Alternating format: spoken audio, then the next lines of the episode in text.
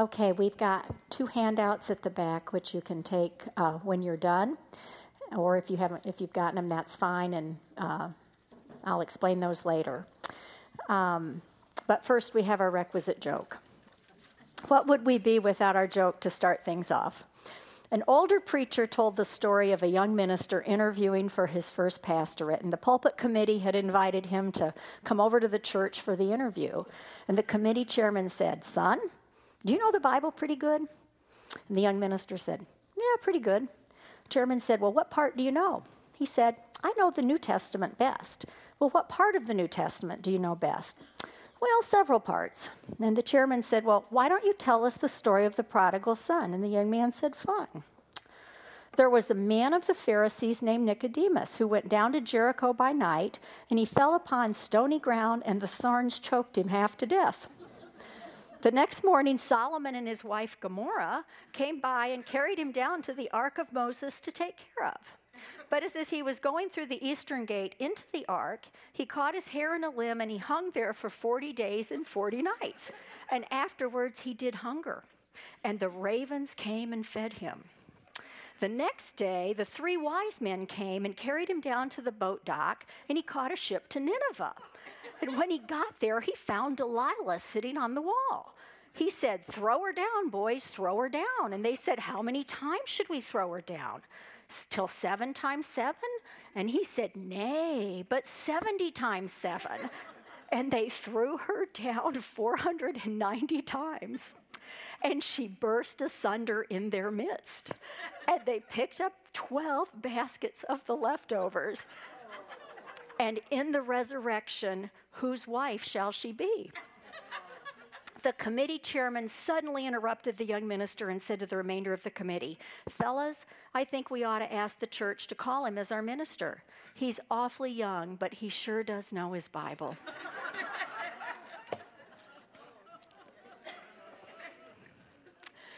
Now, I think there may be a parallel here for us that before we started studying Zechariah, you may have thought you knew your Bible.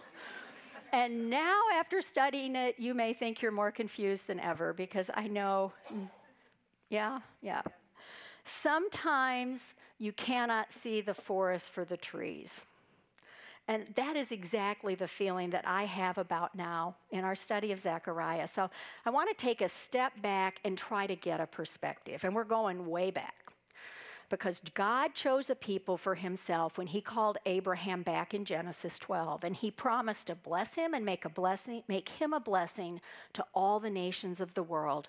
And God also promised to give Abraham and his descendants a very specific land where they could live safely and freely worship the Lord. And God promised to bless his people when they obeyed him and walk in his ways and curse them when they worshiped other gods and were disobedient. Sometimes the people obeyed, but often they did not. An Old Testament history shows a cycle or a pattern of sin. And it goes like this I'm sure you're familiar with it. Israel served the Lord and worshiped him, then they fell into sin. God raised up a prophet or a, a judge to help them. They cried out for deliverance. God rescued them, and they worshiped the Lord, and the cycle repeated itself. It's kind of like our lives every day of the week, isn't it? And all through Israel's history, God promised that one day he would send his shepherd, the ultimate deliverer, Messiah, who would rescue his people. So, two of the prophets God sent to Israel, to Israel, the northern kingdom, were Hosea and Amos. The people did not heed their warnings, and in 722 BC, Israel was conquered by the Assyrians. The people were taken into captivity and scattered throughout the Assyrian Empire. God sent more prophets, including Isaiah and Jeremiah, to warn Judah, the southern kingdom. Those warnings again fell on deaf ears. And in 586 BC, the Babylonians lay siege to Jerusalem, utterly destroyed Solomon's magnificent temple, and they hauled the people off to Babylon. God did not desert his people in Babylon, but he provided prophets like Ezekiel and Daniel to exhort and encourage them while they were in exile. They told them they would return to the land that God had promised them. They would rebuild the temple, and God's hand of blessing would again be on them. And Judah's captivity, as you know, would last 70 years until the Persian king Cyrus directed Ezra to return to Israel and rebuild the temple in Jerusalem. Well, as you know, the building project began, but the work eventually stalled. And God wanted to encourage them to continue the reconstruction, but He also wanted them to know that He was their God, even yet, and that He would protect them and take care of them. God was faithful to His promises, and the temple was completed in 516 BC.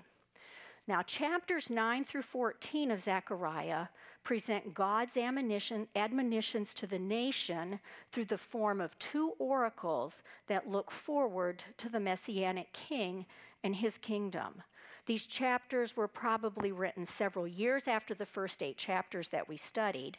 And in chapter 9, we saw that Judah was given both short term and long term prophecies. And the short term prophecies were given to remind the people that God always keeps his word. And even though it doesn't seem like it, the Messiah, the rescuer, the deliverer is on the way. Now, the future conquest of the world by Alexander the Great is predicted in stunning detail, naming the cities and nations that are going to be conquered and destroyed exactly, exactly as it happens in 333 BC, 200 years later.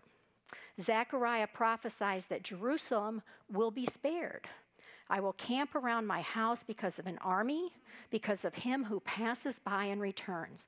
And that is precisely what happens in Alexander spares Jerusalem.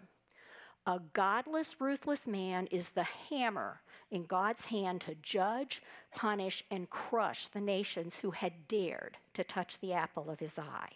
God used a rank pagan to save his chosen people.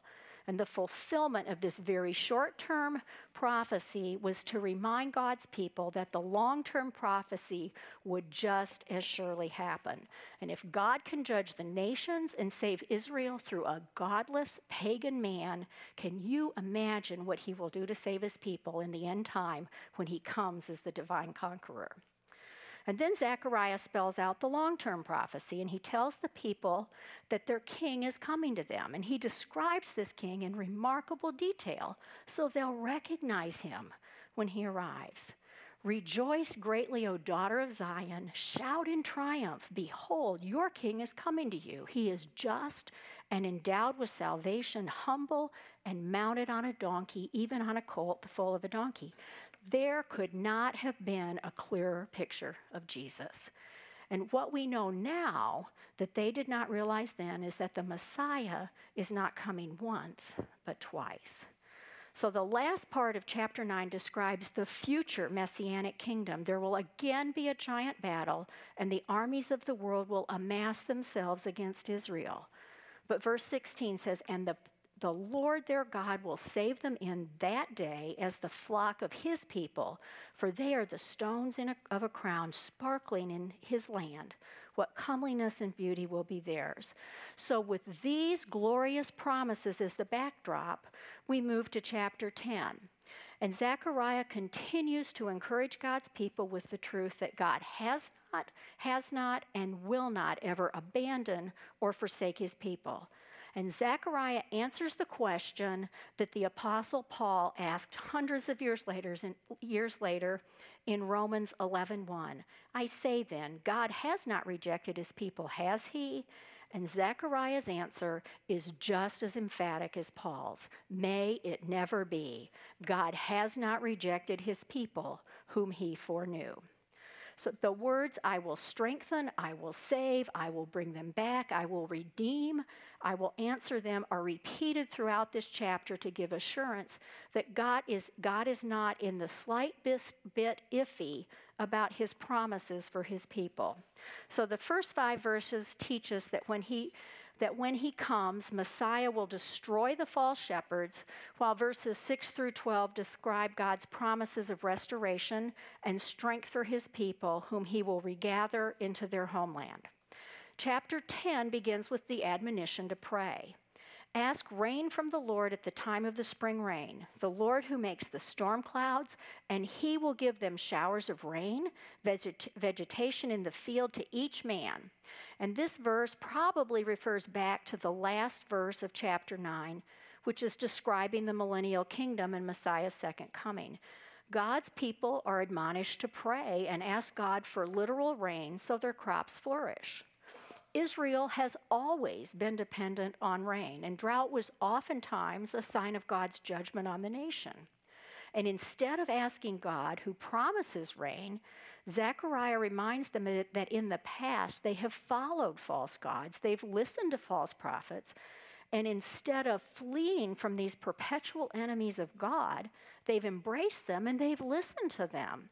Verse 2 says, For the teraphim speak iniquity, and the diviners see lying visions and tell false dreams. They comfort in vain. Therefore, the people wander like sheep. They are afflicted because there is no shepherd. So instead of humbly turning to the Lord and asking for rain for their crops, they've turned to diviners, to false prophets, and their teraphim. Well, what are teraphim? We're going down a bunny trail here. Teraphim were household gods that had been part of the culture for hundreds of years. And the first mention of them in the Bible is back in Genesis 31, where Rachel stole the household idols that belonged to her father Laban, and she hid them in the saddle of the camel that she was riding. In 1 Samuel 19, when we studied that a couple years ago, remember reading how Michal, David's wife, took the household idols and made it like he was in the bed to try to, to deceive Saul's men so they wouldn't catch David and kill him. So these, they were obviously some sort of uh, figurine. They were different sizes, and they were part of the pagan culture that had never been completely eradicated from Israel. Well, why did they ask these figures for help? And according to one Hebrew scholar, teraphim were viewed as the guardians and givers of comfortable life. Guardians and givers of comfortable life. The word teraphim comes from the Hebrew word rapha. That may be a word you're familiar with. And the word means to heal, to mend by stitching, to cure, or to make whole. God had long before declared himself to be Jehovah Rapha, the Lord your healer, all the way back in Exodus 15. Three days after they came through the Red Sea, they're out in the wilderness crying. Three days after that deliverance, and God reveals himself as Jehovah Rapha. And it's the Lord who says, I am the one who heals, who mends your broken lives, who cures you, who stitches you together again. But they didn't believe him. They tried to determine God's will and manipulate him through the teraphim or through magical or other occult means. And Zechariah says that they are afflicted because they didn't pray and ask God for the rain that they needed. Now, it seems to me almost comical that they thought these teraphim or these stone statues could have, that, that they were held in such high regard or that they actually would do anything or they held weight in their decision making or that they were any source of comfort whatsoever. They're just a bunch of rocks, people. But what we hear about them and we think, well, how ridiculous. But John Calvin rightly said that our hearts are idol factories. And there are a million things that we will turn to before we turn to the Lord unless we humble ourselves before God, ask for His help, and accept His answers and yield to Him. So we need to ask ourselves some hard questions. Where do we seek wholeness? Where do we seek comfort? What are the things that we substitute for God and a relationship with Him in order to make us feel better about ourselves or our circumstances. And I think these questions give us insight into what idols really are. One uh, teacher said, An idol is anything we want more than God, anything we rely on more than God, and anything we look to for greater fulfillment than God.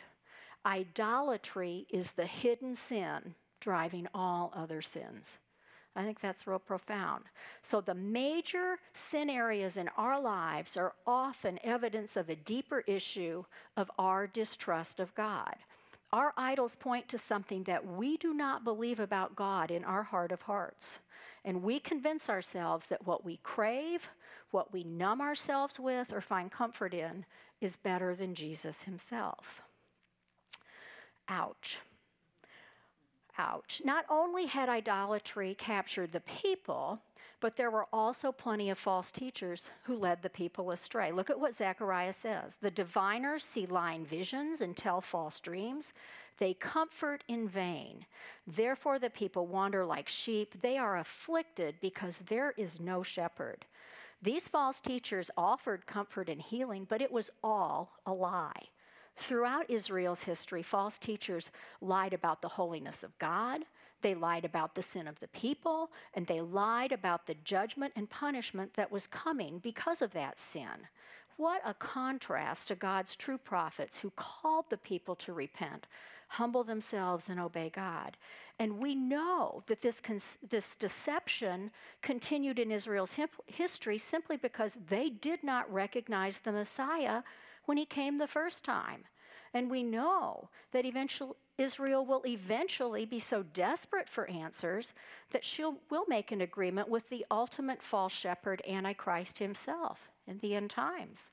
God hates these false teachers and shepherds because of what they do to the sheep.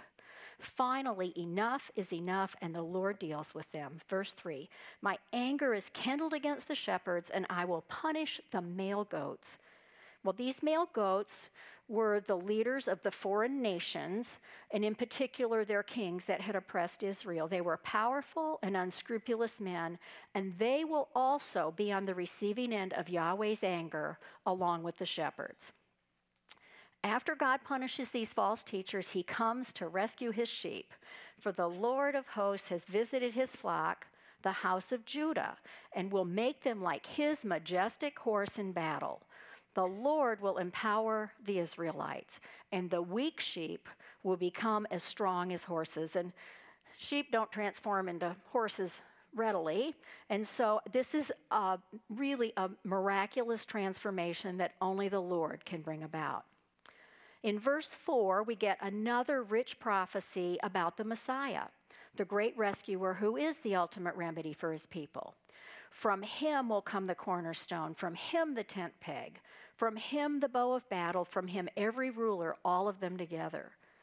Well, who is the from him referring to? Let's look back to verse 3. The antecedent is the house of Judah. So Zechariah is telling us that out of the tribe of Judah comes the cornerstone, the tent peg, and the battle bow. All three of these phrases would have been very familiar to Zechariah's audience because they were phrases that the prophets used. So they all emphasize strength, initiative, stability, and leadership, absolutely everything that Israel desperately needed. The cornerstone symbolizes steadfast or rock hard strength on which an entire edifice can depend. Both the Old and New Testaments frequently use this designation for Christ. We find it in Isaiah 28, verse 16. Behold, I am laying in Zion a stone, a tested stone a costly cornerstone for the foundation, firmly placed. He who believes will not be disturbed. This stone holds up the walls, he gives stability. In Acts 4 11 and 12, Peter boldly declared, Jesus is the stone which was rejected by you, the builders, but which became the chief cornerstone, and there is salvation in no one else. Paul tells us in Ephesians 2:20, you have been built on the foundation of the apostles and prophets, Jesus Christ himself being the cornerstone. And what Zechariah is saying is that Christ is the one who's going to come and give stability to Israel.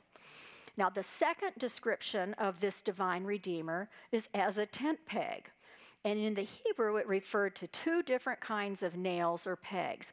One was a tent stake, like we think of today. You know, when you pitch a tent, you run ropes from the corners, those of you who are campers, and you put it in the ground, and hopefully your tent stays up and you can get inside of it. And that is one picture we get from this, and that Jesus is the nail that secures and holds Israel together. But there's another meaning for this word. For this word, back then, uh, when they pitched tents, they did not have pop-up pup tents like we have today. They had large tents, and right in the middle would be a giant pole, kind of like a, a ship's mast that that supported the whole tent. So there were no walls to hang anything on, so a large nail would be driven into the pole, and everything the family had of value would hang on that. Isaiah chapter 22, verses 23 and 4, is a real interesting reference to this because it uses the same word as for tent peg. I will drive him like a peg or a tent peg in a firm place, and he will become a throne of glory to his father's house. So they'll hang on him all the glory of his father's house, and it continues. Well, Zechariah 6, if you look back there, 6 verse 13, tells us that, uh, that the branch, in, in verse 14 as well, the branch is the one who will bear the glory and sit and rule on his throne. So, this is another picture of Jesus being the one on whom the glory of the Father dwells. Everything of value that we have hangs on Jesus. And the third reference in this verse to the bow of battle represents the coming conqueror that's going to vanquish all of God's enemies when he returns. If you go back to uh, Zechariah chapter 9, verse 13, for I will bend Judah as my bow, and I will fill the bow with Ephraim, and I will stir up your sons, O Zion, against your sons, O Greece. In this verse, God is pictured as if he is an archer pulling a bow, but in chapter 10, we see that God is portrayed as the battle bow itself. He is a conqueror without equal. He is a warrior who will come and utterly destroy his enemies. So, this is our picture of our deliverer. He's a rock solid cornerstone. He displays the glory of God, and he is the absolute conqueror of all the enemies of God. And this mighty Messiah and deliverer is also a transformer because he's going to transform the wandering sheep into mighty men in verse 5. They will be as mighty men treading down the enemy in the mire of the streets in battle. They will fight, for the Lord will be with them. The riders on horse will be put to shame. So the Lord is not going to do all the fighting. This is not a picture of, oh, I'll just let go and let God. But this is a picture of triumphant conquest in the face of overwhelming odds. It's men on foot against men on horses. The odds are not evenly stacked. And the fact that they fight at all and don't flee in retreat has only one explanation the Lord is with them. It is the perfect picture of Psalm 20, verse 7. Some trust in chariots and some in horses, but we trust in the name of the Lord our God. And the world is going to be utterly shocked when the King of Kings comes with his mighty people, Israel, to win the great and final battle. Well, as we move to the second half of the chapter, we see from verses 6 through 12 that God promises to restore and strengthen all of his people. Verse 6 says, I will strengthen the house of Judah, I will save the house of Joseph, and I will bring them back because I had compassion on them. And the emphasis here is on the Lord as the one who will strengthen and deliver his people. I will strengthen, I will save, I will bring them back. Why? Because God has compassion on his people. God's motivation for everything he does is his love and compassion for his people. They will be as though I had not rejected them, for I am the Lord their God, and I will answer them. God is going to fully restore them, and it will seem as if he had not rejected them at all. This is a picture of total restoration. They will not be restored merely to the land, not merely to freedom, but to God and to his presence. I will answer them means that God is listening. They will experience what God intended in the first place a relationship with the King of heaven himself. Well, why is he going to do this? Because he says, I am the Lord their God. I am Jehovah. Jehovah is my covenant keeping name.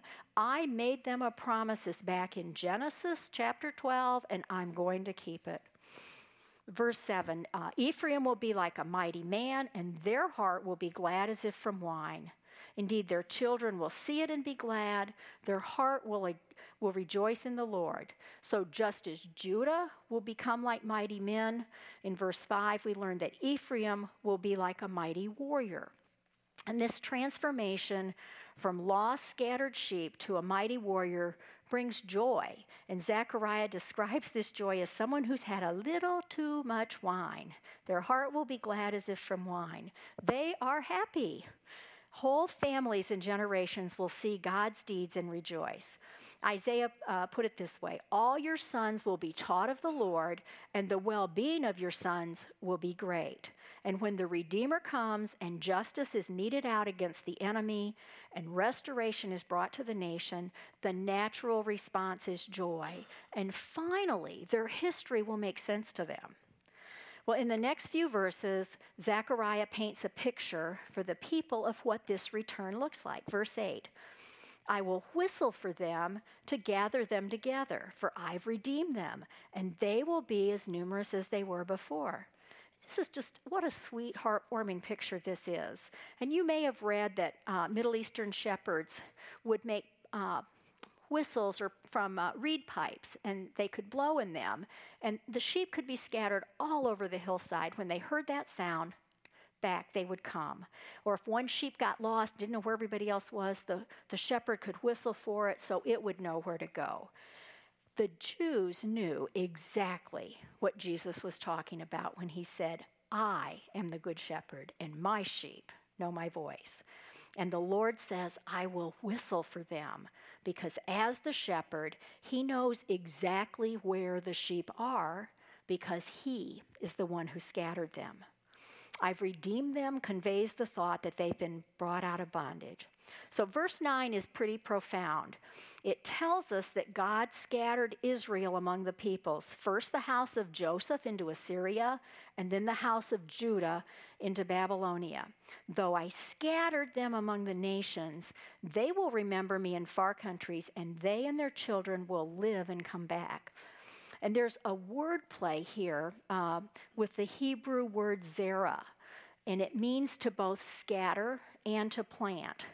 So, with one hand, when you're sowing seed, if you've sown grass seed or wildflower seed in a field, you're sowing it, but you're also scattering it, and at the same time, you're planting it where you want it to be. So, by even though God was scattering, He was by grace planting His people for a day to come. Even as He scattered them, He said, I have planted them among the nations. And this is an unbelievably marvelous example of God redeeming the sin of his people. Though he scattered them in judgment, because of his grace, he makes this dispersal a thing of blessing and the means of a far greater salvation. The punishment of exile, if you think about it, was the means of opening the door for the gospel. God does not forget the seed any more than a farmer would forget the crop he planted and in due time, the seed that falls into the ground and dies will bear much fruit. So I want you to think about this with me for a minute. Think about the early church. The gospel was first given to the Jews in Jerusalem, and many believed. They finally understood that Jesus was the Messiah. But the false teachers and shepherds, the scribes, the Pharisees, the Sadducees, the Sanhedrin, they all hardened their hearts against the truth even more. And severe persecution broke out in Jerusalem, and the church was scattered. The apostles were all scattered. Think about Philip. He met the Ethiopian eunuch who was coming to Jerusalem to worship God. He was the seed that had been planted.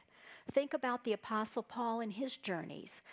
In Lystra, he finds Timothy, the son of a Jewish woman who was a believer. She'd been scattered, she'd been planted. Then Paul goes to Europe in Acts 16, and the first person he encountered on European soil was a Jewish woman who worshiped God. That's how she was described Lydia, the seller of purple. All of these people were seeds that had been scattered and sown by God for his own purposes and glory. And the Jews will again be scattered in 70 AD when Jerusalem is attacked and the temple is destroyed beyond destruction by the Romans. They're going to be scattered again. Well, Zechariah continues They will remember me in far countries, and they with their children will live and come back. I will bring them back from the land of Egypt and gather them from Assyria. I will bring them into the land of Gilead and Lebanon until no room can be found for them. This is reminiscent of the vision Zechariah saw back in chapter 2, where he told us that Jerusalem would be inhabited without walls because of the multitudes. And the, the geography Zechariah mentions here is not arbitrary. Gilead refers to the region of the land that was occupied by the tribes of Reuben, Gad, and Manasseh. And it was the territory through which Israel first approached the promised land under Moses. So it's naturally going to be the route of the exiles returning from Egypt. Lebanon is used to define the northernmost part of the promised land, and it would be the path of those returning from Assyria. God is bringing them back to the land he promised long ago. And they will pass through the sea of distress, and he will strike the waves of the sea so that the depths of the Nile will dry up, and the pride of Assyria will be brought down, and the scepter of Egypt will depart. The return to the promised land is the final exodus for Israel. The people have been redeemed, and they will come home. Wow. The imagery is a mighty deliverance by the Lord, and he uses the same one when he brought them out of Egypt with his mighty hand by parting the Red Sea. The Lord himself will lead his people, and he can easily remove any obstacles. He can bring down the pride of their enemies. He can remove the scepters, just as he did to Assyria and Egypt. Verse 12, and I will strengthen them in, them in the Lord, and in his name they will walk, declares the Lord. Not only will the Lord save them and bring them back to the land, he will revive them. There will be spiritual revival. Hearts of stone will turn to hearts of flesh, and their response will be what God intended all along. Well, clearly, spiritual revival has not yet happened in Israel, but God is setting the stage with the return of the Jews to the land. He will call them. He will whistle for them with His word, just as He used His word to call each one of us who believe. They will recognize and worship their Messiah at long last. Amen and amen. So, you have handouts in the back. One describes um, the, t- the, kind of a picture of the timeline of the Jews returning to Israel. The other gives you a timeline for the end times, so you can kind of plug in some of these prophecies that we've been looking about, looking at, and you can see kind of where they fit in.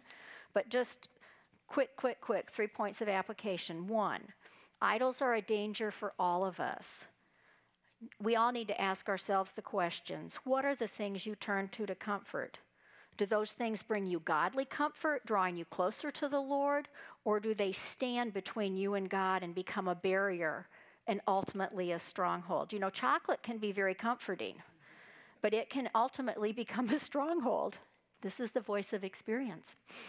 Two, are you growing where you've been planted? It's no accident you are where you are. Are you growing in your relationship with the Lord and glorifying Him in your home, in your neighborhood, in the community? He's put you right where He wants you to be. And I think the last thing we need to do is to remember to pray for Israel and her people. Pray that God opens their hearts to believe. Let's pray. Father, we do pray for Israel, and we pray that you will whistle for them and they will hear your voice through your word. We pray that we would hear your voice through your word as well. And I, I thank you for how difficult this is, how you challenge us through this, and how, how you, the great one, humbled yourself uh, to be our Redeemer. And we praise you in Jesus' name. Amen.